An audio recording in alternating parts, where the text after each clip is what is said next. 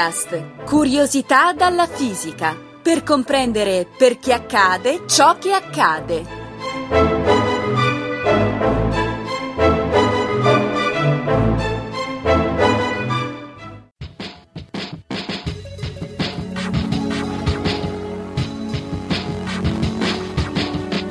Salve a tutti, benvenuti a questo nuovo podcast curato da un gruppo di docenti di fisica dell'Università di Roma ricercatori dell'Istituto Nazionale di Astrofisica e dell'Istituto Nazionale di Fisica Nucleare. Il nostro scopo è di spiegare, con parole semplici e con esempi tratti dall'esperienza quotidiana, il modo in cui la fisica interpreta il mondo che ci circonda. Abbiamo scelto di trattare ciascun argomento come se ne parlassimo in una serata tra amici, senza formalità, con parole che tutti possono comprendere. Speriamo così di soddisfare la curiosità degli ascoltatori relativamente agli argomenti trattati e di sollecitare nuove e interessanti domande che naturalmente potete porci attraverso il sito www.physicast.it e alle quali cercheremo di dare risposta nei podcast successivi. E non dimenticate, il nostro impegno ha senso solo se è utile. Per questo ogni commento o suggerimento sarà sempre ben accetto.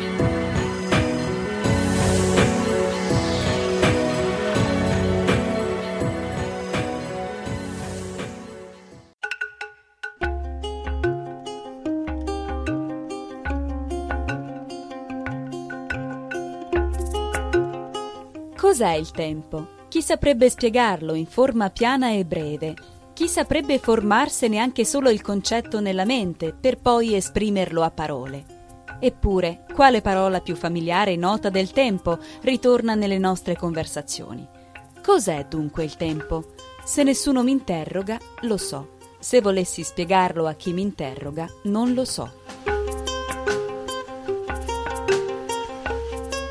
Questo è un brano delle Confessioni di Sant'Agostino che parla del concetto di tempo, concetto di cui parleremo oggi con Riccardo Faccini del Dipartimento di Fisica dell'Università La Sapienza di Roma.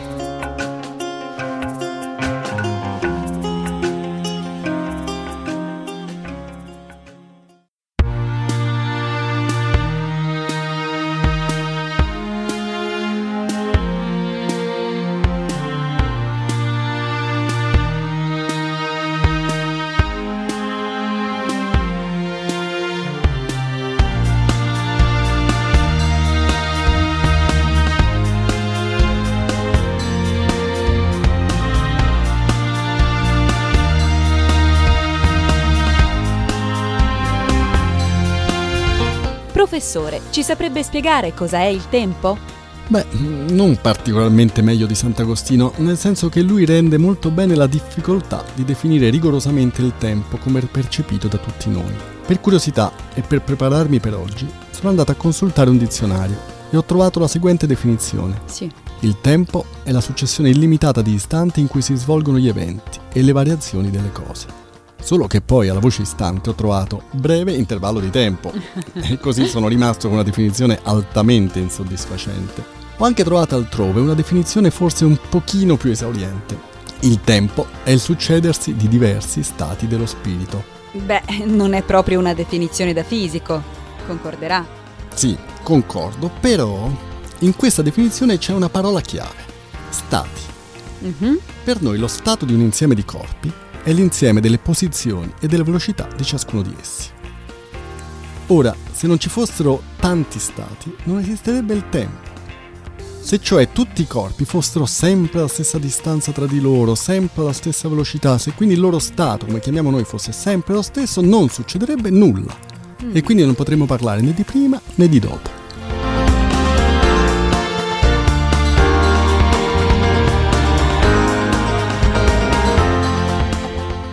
Dunque, il tempo è qualcosa di legato al fatto che esistono molti stati. Cosa succede quando uno ha tante cose? Ci mette un'etichetta. Dunque il tempo è l'etichetta che si assegna ad ogni stato. È come quando si numerano degli oggetti, per esempio dei barattoli di marmellata, dei sedili a teatro. In questo caso, per esempio, vediamo i sedili a teatro, numerarli ne stabilisce inevitabilmente una sequenza. Così un'opportuna numerazione può definire l'evoluzione del tempo. Quale sia questa numerazione è ciò che fa del tempo una grandezza fisica. Una grandezza fisica è infatti una quantità della quale ho definito una procedura di misura. Nel caso del tempo, infatti, Posso quantificare quanti secondi, quanti minuti, quante ore sono trascorsi. Secondi, minuti ed ore sono unità di misura. Va bene, ma allora come si misura il tempo? Rispondere con l'orologio non sarebbe certo soddisfacente. Si misura facendo uso di fenomeni periodici, che si ripetono identici indefinitamente. Esempi di fenomeni periodici, o quasi, poi se vogliamo essere pignoli, ma questo non è un podcast per pignoli, Certo. sono la rotazione della Terra, la rivoluzione della Terra attorno al Sole, l'oscillazione del pendolo e così via. Mhm. Il tempo che passa prima che il fenomeno si ripeta, per esempio il tempo tra due momenti il cui pendolo ha la massima altezza dal suolo, è detto periodo ed esso può essere usato come unità di misura. Come? Potrebbe farci un esempio concreto? Certo, facciamo una cosa proprio da tutti i giorni. Ok. Immaginiamo di essere alla fermata dell'autobus e di non avere un orologio, ma di voler quantificare per quanto tempo si attende un autobus. Immaginiamo di volerlo fare per confrontare la situazione tra i vari giorni della settimana. Mhm. Non avendo un orologio a disposizione, devo trovare un fenomeno periodico diverso, alternativo. Potrei immaginare di usare l'alternarsi del rosso e del verde al semaforo. Mm. Contando dunque il numero di volte in cui scatta il verde durante l'attesa dell'autobus, potrei quantificare l'attesa. Questo è per noi fare una misura del tempo. Mm. E userei come unità di misura il periodo del semaforo. Così, arrivato in ufficio, potrei raccontare di aver atteso per 10 semafori, ovvero di essere stato fortunato e di averne attesi solo 5, o che a causa dello sciopero ne ho dovuti attendere 20. Aia.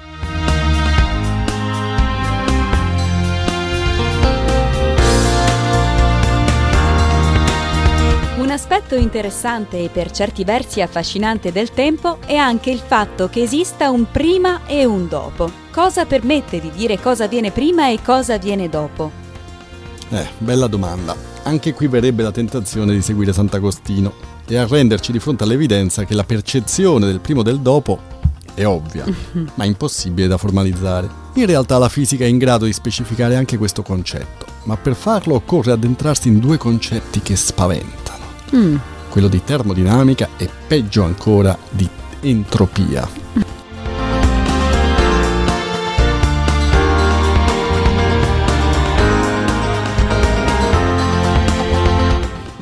La termodinamica, a parte il nome ostico, sembra avere a che fare per lo più con il calore, non con il tempo.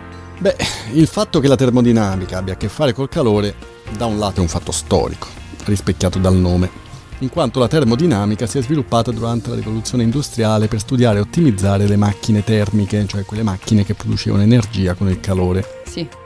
Dall'altro è legato al fatto che il calore ed i fenomeni ad esso connessi si possono spiegare esclusivamente con la termodinamica, quindi se voglio capire il calore e i fenomeni connessi devo usare la termodinamica. Mm. Però non è vero il contrario. Ovvero la termodinamica può spiegare più che i soli processi di scambio di calore. Si spieghi meglio.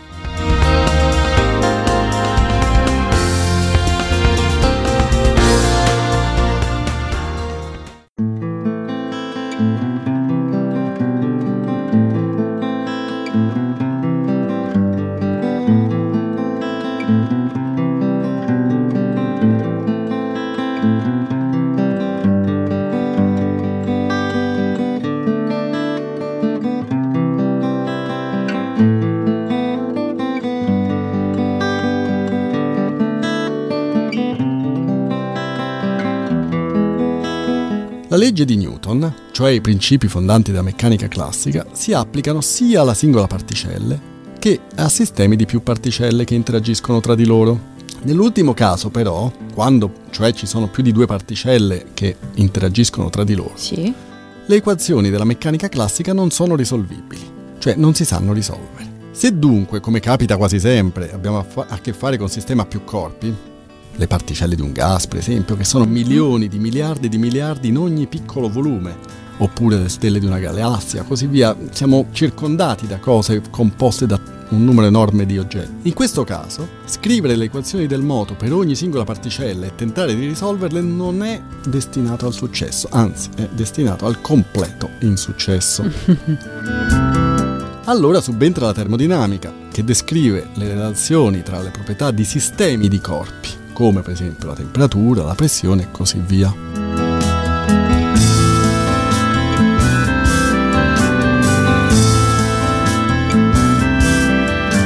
Ancora non capisco perché non possiamo fare le cose semplici e studiare la singola particella. Ci sta dicendo che il prima e il dopo esistono solo se si hanno molte particelle? Esatto. Nel senso che se si ha una singola particella, ogni processo è invertito cioè, se esiste un processo che porta da uno stato a un altro, allora esiste il processo fisico che riporta allo stato iniziale. Mm. Per esempio, se ho una palla ferma in cima a una discesa e la lascio cadere, essa arriverà in fondo ad essa con una determinata velocità. Se però la stessa palla viene lanciata dalla base della discesa con quella stessa velocità, essa arriverà ferma al punto in cui è partita originariamente. Il tutto a meno di fenomeni di attrito che sono sempre reali ma non argomento di questa discussione. Un altro esempio? Ecco, questo altro esempio ci verrà utile più in là ed è forse ancora più chiaro. Immagin- è quello del foglio di carta. Immaginiamo di avere un, un foglio su un tavolo e immaginiamo che un refolo di vento lo faccia spostare in un altro punto del tavolo. Esiste sempre un modo in cui un altro refolo di vento può riportare l'oggetto al punto di partenza. Certo. Se dunque studio la singola particella, il prima ed il dopo sono scambiabili. Mi serve studiare più particelle, o più corpi, più fogli, più palle, più quello che è, per, per riuscire ad avere un concetto del prima e del dopo. Mm-hmm. Per fare questo mi serve la termodinamica.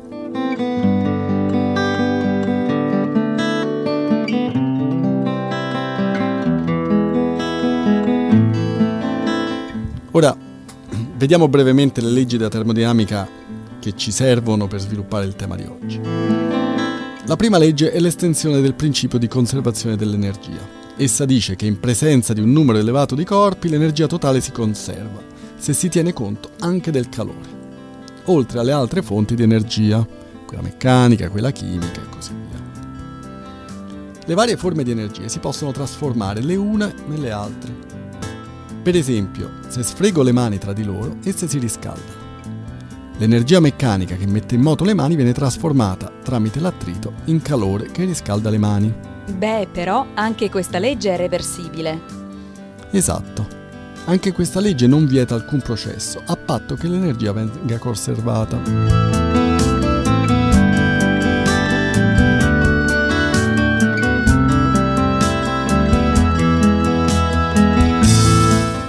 Però c'è qualcosa di sbagliato. Riprendendo l'esempio delle mani che si riscaldano strofinandosi, non è possibile mettere in moto le mani raffreddandole. È come se l'energia accumulata nelle mani non potesse tornare ad essere meccanica. Esattamente. E qui entra in gioco la seconda legge della termodinamica, che eh, specifica e capisce quali processi, pur conservando l'energia, non possono in realtà avvenire. Quindi non tutti i processi che conservano l'energia in realtà possono avvenire e questa è la seconda legge della termodinamica. Mm.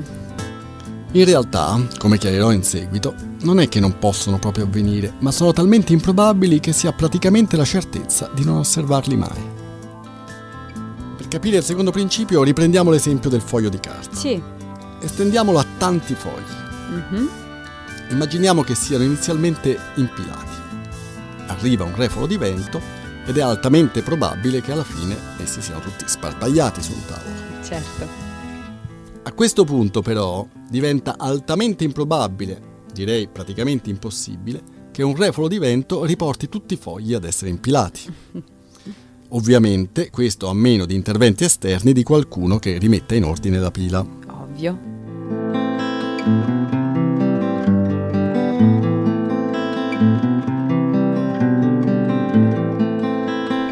Dunque il secondo principio della termodinamica dice che alcuni fenomeni sono impossibili perché è altamente improbabile che si possa tornare alla situazione iniziale. Esatto, è praticamente impossibile che un processo porti da uno stato probabile fogli sparpagliati sul tavolo, mm-hmm. ad uno stato improbabile, fogli tutti impilati. Certo. Per quantificare il concetto di probabilità è necessario contare in quanti modi i corpi che compongono questo sistema si possono posizionare per dare un particolare stato. Cioè, il numero di modi in cui si possono sistemare i fogli stando sparpagliati è un numero di modi infinitamente maggiore, chiaramente, del numero di modi in cui il singolo fo- eh, tutti i fogli sono in realtà impilati, mm. che in realtà è un solo modo. A meno di dettagli matematici, l'entropia è questo numero di configurazioni, cioè questo numero di modi in cui possono stare gli stati, che caratterizzano uno stato. Sì. È complesso calcolare questa quantità a partire da temperatura, volume, pressione e così via, però il concetto è semplice. L'entropia misura il disordine dell'universo.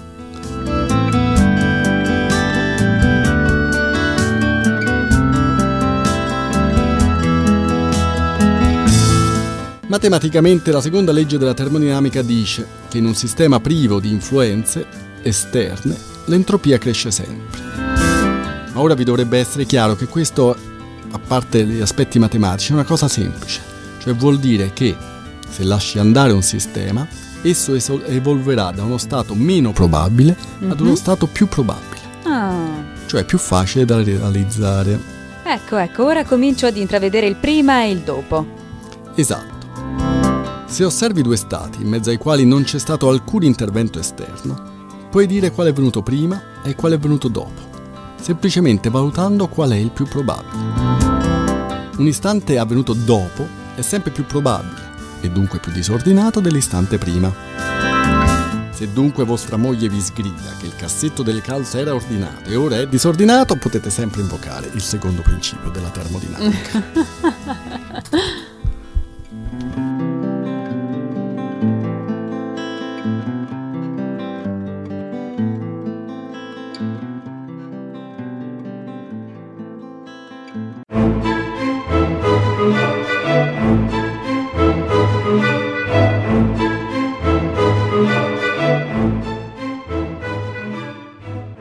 Physicast è un podcast in cui docenti universitari e ricercatori parlano di fisica con il linguaggio di tutti i giorni. Realizzato da Riccardo Faccini, Gianluca Licausi, Giovanni Mazzitelli e Giovanni Organtini, con la collaborazione di Chiara Piselli e Carlo Mancini, la regia di Antonella Bartoli ed Edoardo Massaro ed il supporto dell'Associazione Frascati Scienza e di Radio Sapienza.